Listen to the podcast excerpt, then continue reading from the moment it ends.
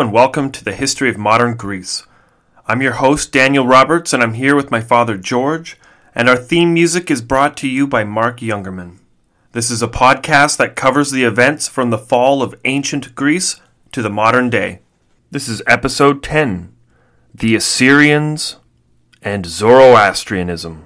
So, for today's episode, we're going to talk about who the Persians are. And in order to tell this story, we have to go back a little bit more and get into the origin story of the Persians. And that story takes place right in the middle of the Bronze Age with uh, a civilization known as the Assyrians. And uh, the story of the Assyrian Empire starts with a little city on the Tigris River called Ashur. And it's in this city where a king is going to turn his little city state into one of the biggest empires the world has ever known. So the, the city of Ashur being located on the Tigris, started off as a trading city. And like any other city in the region at the time, they were trading with tin and textiles. They were part of the network that was the Bronze Age. And they were kind of surrounded by many different empires at the time. Some of them were the Hittites, the Egyptians were a prominent empire, and I think the Sumerians. Yeah, the Sumerian Empire was big around the time of Ashur. And they were always conquering each other, and it wasn't wasn't really a safe time to live, even though there was prosperity. And eventually, uh, either a priest or a king, or a priest who took the title of king, and also the name of the city, which was also the name of the city's god, which kind of like every other city back then, they had a patron god for their, their city. Anyways, this man, he started a new tradition of conquest. He wasn't going to be conquered by his neighbors anymore. He was going to take the conquering to them. And he ended up creating a conscripted army. And he just went on a rampage and conquered all the little cities around him and absorbed them into his empire. And this is the birth of the Assyrian Empire. And it all started from Ashur, a small city on the Tigris River. So, around the year 1300 BCE, the Assyrian Empire was growing and becoming a significant power state in the region. And this is around the same time as the Hittite Empire growing into a, one of the more dominant forces in the Middle East, and same with the Egyptian Empire around its height. But this is also the same time period as the collapse of the Bronze Age. And we know about the volcano that erupted in Thera and the Sea Peoples, and the Assyrians are not going to be spared the same destruction that came to the rest of the world. In around the year 1200 BCE came the collapse of the Bronze Age and the onset of the Sea People. Now, the Sea People, they destroyed the Hittite Empire. They were wiped out. In fact, almost every city in the region was burned to the ground, and there was no exception here either. And only two real power states survived the collapse of the Bronze Age. One of them was the Egyptian Empire, although they were fatally wounded by this collapse. They broke up into several city states at this point. And the Assyrian Empire went from this vast empire full of many cities and little provinces down almost back to their original territory, just a dwindled little state. But they did survive the collapse of the Bronze Age, unlike most of their neighbors. In 911 BC, a new king founded the Neo Assyrian Empire, rekindling the flames of the early days of the Assyrian Empire. The new kings were merciless conquerors and brilliant engineers when it came to building siege equipment. And once they conquered a people, they ruled over them with a very harsh iron fist, often punishing people by impaling them in the city squares. And sometimes they would peel the skins off their living victims and line the pillars of city buildings with the flesh of its dis- dissidents. These acts were meant to strike the most crippling fear among the populace, preventing anyone from even dreaming about disobeying their overlords. The Neo Assyrians grew their empire very fast and were soon ruling over many different ethnic and religious groups of people. Their secret to dealing with these people was to completely uproot civilizations and deporting them to faraway parts of the empire. Whenever a part of the empire was in need of a local labor force, the Assyrians would shuffle entire communities throughout the land, fulfilling their obligations wherever needed be. This extremely cruel way of separating people from their ancestral homeland worked really well for the government that was constantly trying to keep the empire operating at optimal strength.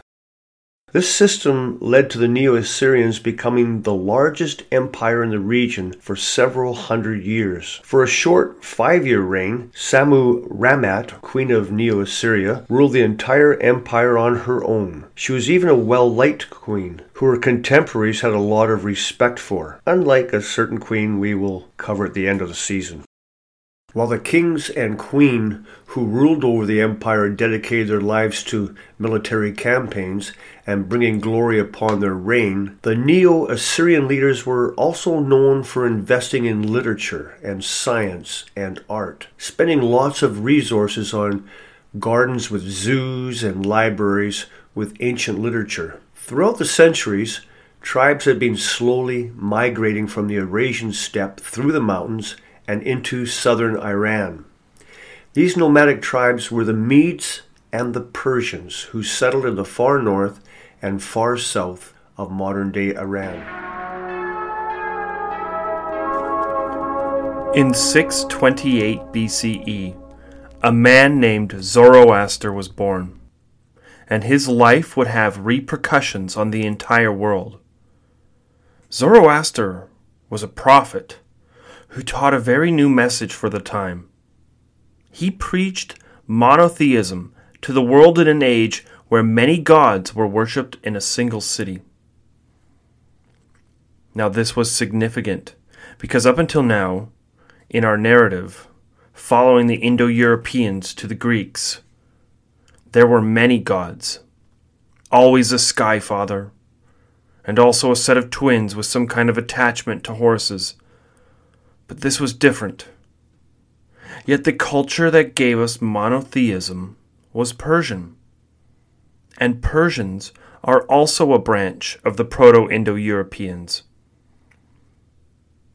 This was a brand new religion, a brand new concept. One God, and not just the God of all gods, but the one and only God and this god's name was Ahura Mazda. Zoroaster was a teacher, and his teachings were written down in hymns, which have been labeled the Gathas. These Gathas were later amalgamated into the Avesta, which we own, by the way.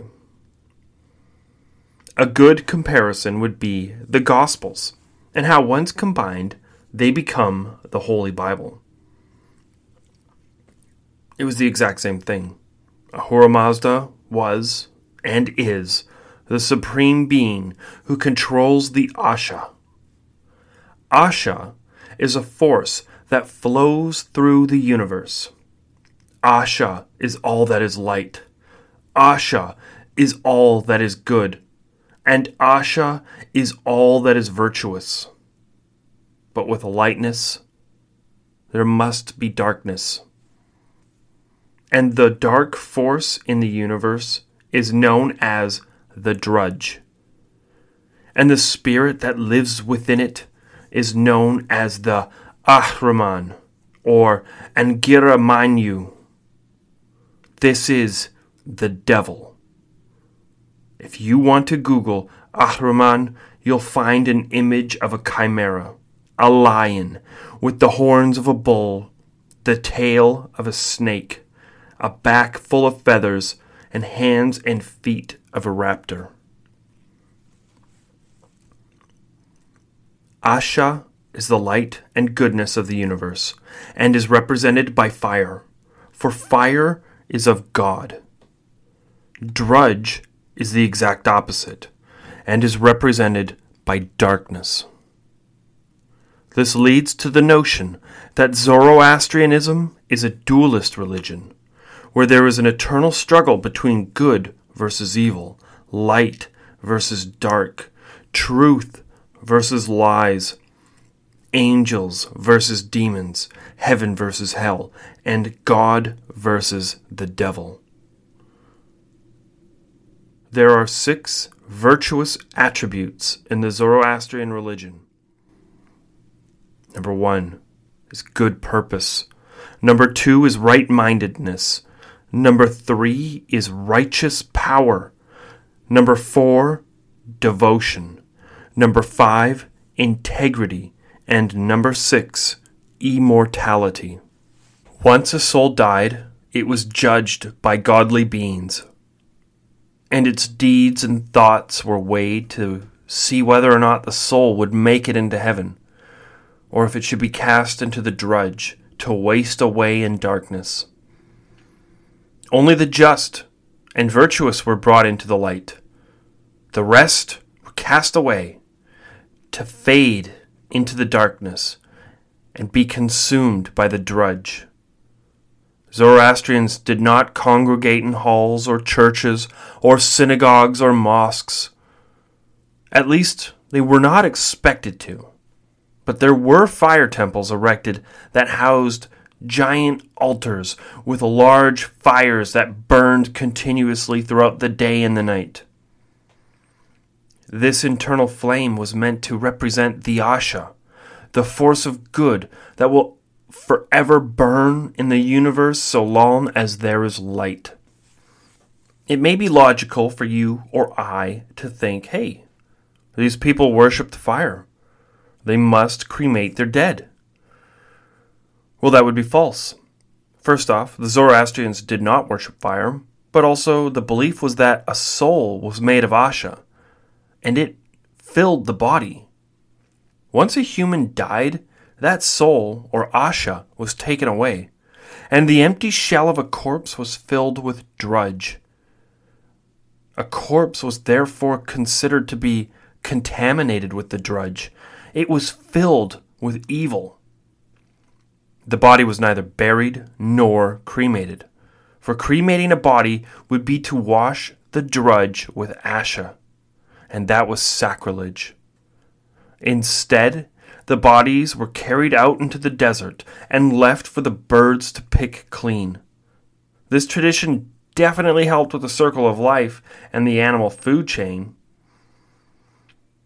These birds would eat the flesh and turn the dead body into life for their baby chicks, turning the druj into asha. There are two holidays celebrated by the Zoroastrians Nowruz and Yalda.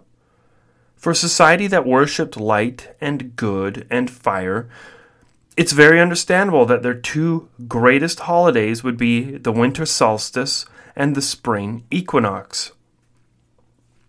Now, these holidays are remarkably close to the Christian holidays, Christmas and Easter. Nowruz is celebrated on the winter solstice because it is the moment the days stop growing darker and the days slowly grow brighter, showing a triumph of the Asha. Yalda is celebrated because it represents the moment the days are longer than the nights. Now, if it is because of the Asha that Zoroastrians celebrate Yalda or Easter and Nowruz or Christmas, is because they are celebrating the growing light in the days. So that makes you wonder does that mean they were scared of the summer solstice and fall equinox, where the days started to grow shorter and the night grew larger than the day? I ask this because I looked this up and I could not find the answer. Yazd is the capital, or holiest of cities. And many Zoroastrians went on pilgrimage to the holy site in the mountains to visit the eternal flame. This religion was decentralized, so there was no pope or patriarch or caliph. Instead, there were three levels of priests. The first degree priests could only perform small rituals outside of the temples. The second degree of priest was able to perform fire rituals inside of the temple. And the third degree master priest, or dastur, were wise men who had read all of the scriptures, and they could perform any ritual, and they managed the fire temples themselves. They were great spiritual leaders. Zoroaster spent his early years in training to be a priest, His family had all the resources they needed to put him in school, but he did not want to stay inside and listen to old men speak. He wanted to go out and experience the world for himself. He wandered the wilderness of Bactria, which is modern day Afghanistan, searching for the true meaning of life. And this is when Ahura Mazda, the divine god, came to Zoroaster and bestowed upon him this great knowledge. And as the religion of Zoroaster spread, and the great empires started to adopt it as their own, the six righteous truths were melded with physical abilities. Good purpose with cattle, right mindedness with fire, righteous power with iron, devotion with earth and soil, integrity with water. And immortality with nature. This physical representation of the six righteous truths helped bring the pagan societies into understanding with the monotheistic religion. For these pagans usually had an individual god for each of these truths. Zoroastrianism had a profound effect on the people living within the Persian Empire and without.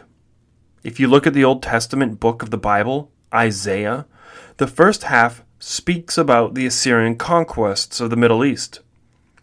It speaks about the Assyrian king laying down and conquering the neighbors of Israel, and how the Neo Babylonians finally conquered Judea. Now, the first half of this Old Testament book was most likely written by Isaiah himself. But the second half of the book speaks about Cyrus the Great and the Jews being freed from captivity. These events were over 150 years later and were definitely written by someone familiar with Zoroastrianism. The Book of Esther from the Old Testament is another great example of Zoroastrianism's influence on the Hebrew culture. The book of Esther explains how the Jews survived captivity. The author of this book clearly lived within the Persian Empire as they had a lot of information on the Persian city of Susa, and yet they had almost no understanding of what was happening in Israel. In the book of Esther, the villain is named Haman, which is remarkably similar to the evil spirit of the druj. Ahriman. The Avesta also speaks of the glorious Aryan people. Now, the Aryans are not the people Hitler was talking about during World War II, as the Aryans here refer to the original Proto Indo Europeans after all, Ahura Mazda is the god of the Aryan people, and therefore the god over the entire Indo European tribe. And the Zoroastrians quickly attributed the people in the Avesta, the Aryans, as the Persian people themselves, and they slowly stopped referring to themselves as Persians and started calling themselves Aryan or Iranian. You see, Iran, or Iranian, literally translates into land of the Aryans. I guess you could call it land of the Proto Indo Europeans. Hmm. actually, no, you probably shouldn't do that. The Zoroastrians also have a cataclysmic story in their Bible, but this story is different from the flood in the Hebrew Bible, or the Sumerian flood of Gilgamesh, or the great flood caused by Zeus. This cataclysmic event was one of ice and drought. You see, the story starts during the so called Golden Age of Jamshid, the divinely guided ancient leader of early Indo Iranians, long before the prophet Zoroaster was born. Here it is necessary to understand the basics of Zoroastrian religious cosmology. You see, the good behavior of humans is believed to strengthen the good angelic forces, or the Asha, and to bring blessings, life increase, and welfare to all creations. The bad behavior was believed to strengthen the harmful forces, or the druj, and to bring catastrophes, death, and suffering. Humans are seen as the central direct and indirect causes of almost all what happens, as per Zoroaster, of course. The Golden Age of Jamshid refers to the time when Jamshid and his people were close to moral perfection, and hence the demonic powers and destruction were separated from them, as long as they were sticking to the righteous path. And they lived for hundreds of years. During the centuries of their great, blessed life, their numbers increased greatly. And according to the Avesta, God even enabled Jemshid several times over to let the earth be widened to create more space for the increasing number of people. It almost sounds like the Golden Age in the Greek mythology, or the Garden of Eden in the Old Testament. However, the last time when the population filled the earth, Ahura Mazda instructed Jemshid to act differently. He revealed to him that one day, in a very distant future, terrible cataclysmic winters would fall upon the earth, with an extreme freeze and much snow, and that the majority of earthly people, animals, and vegetation will perish. After the end of the winters, the melting snow will, of course, cause a massive flood. But these melting snow floods were only the closing event and consequences of the long winter. Jamshid was hence instructed to build a great underground enclosure called a Vara, which secluded them from the open outer world, and to bring the most people, animals, and seeds from the current earthly surplus, whose vital descendants would help to repopulate the world after the catastrophe. He was instructed by Ahura Mazda how to construct a water canal, how to construct lights which would substitute the sun. Jemshid did as he was told, prepared the Vara, brought the selected ones there, and sealed its entrance. However, he himself did not join them, and he remained on the surface with the rest of mankind. The era of Jemshid ended with his moral failure and the consequent conquest of Iran by the sorcerer Zohak. Now, according to this scripture, the world hasn't ended yet, and we are still waiting for God's wrath to bring about the apocalypse or the long winter. Now, this long winter sounds to me an awful lot like an ice age. Well, that's it for today. Join us next time on the history of modern Greece. Stay safe and stay awesome.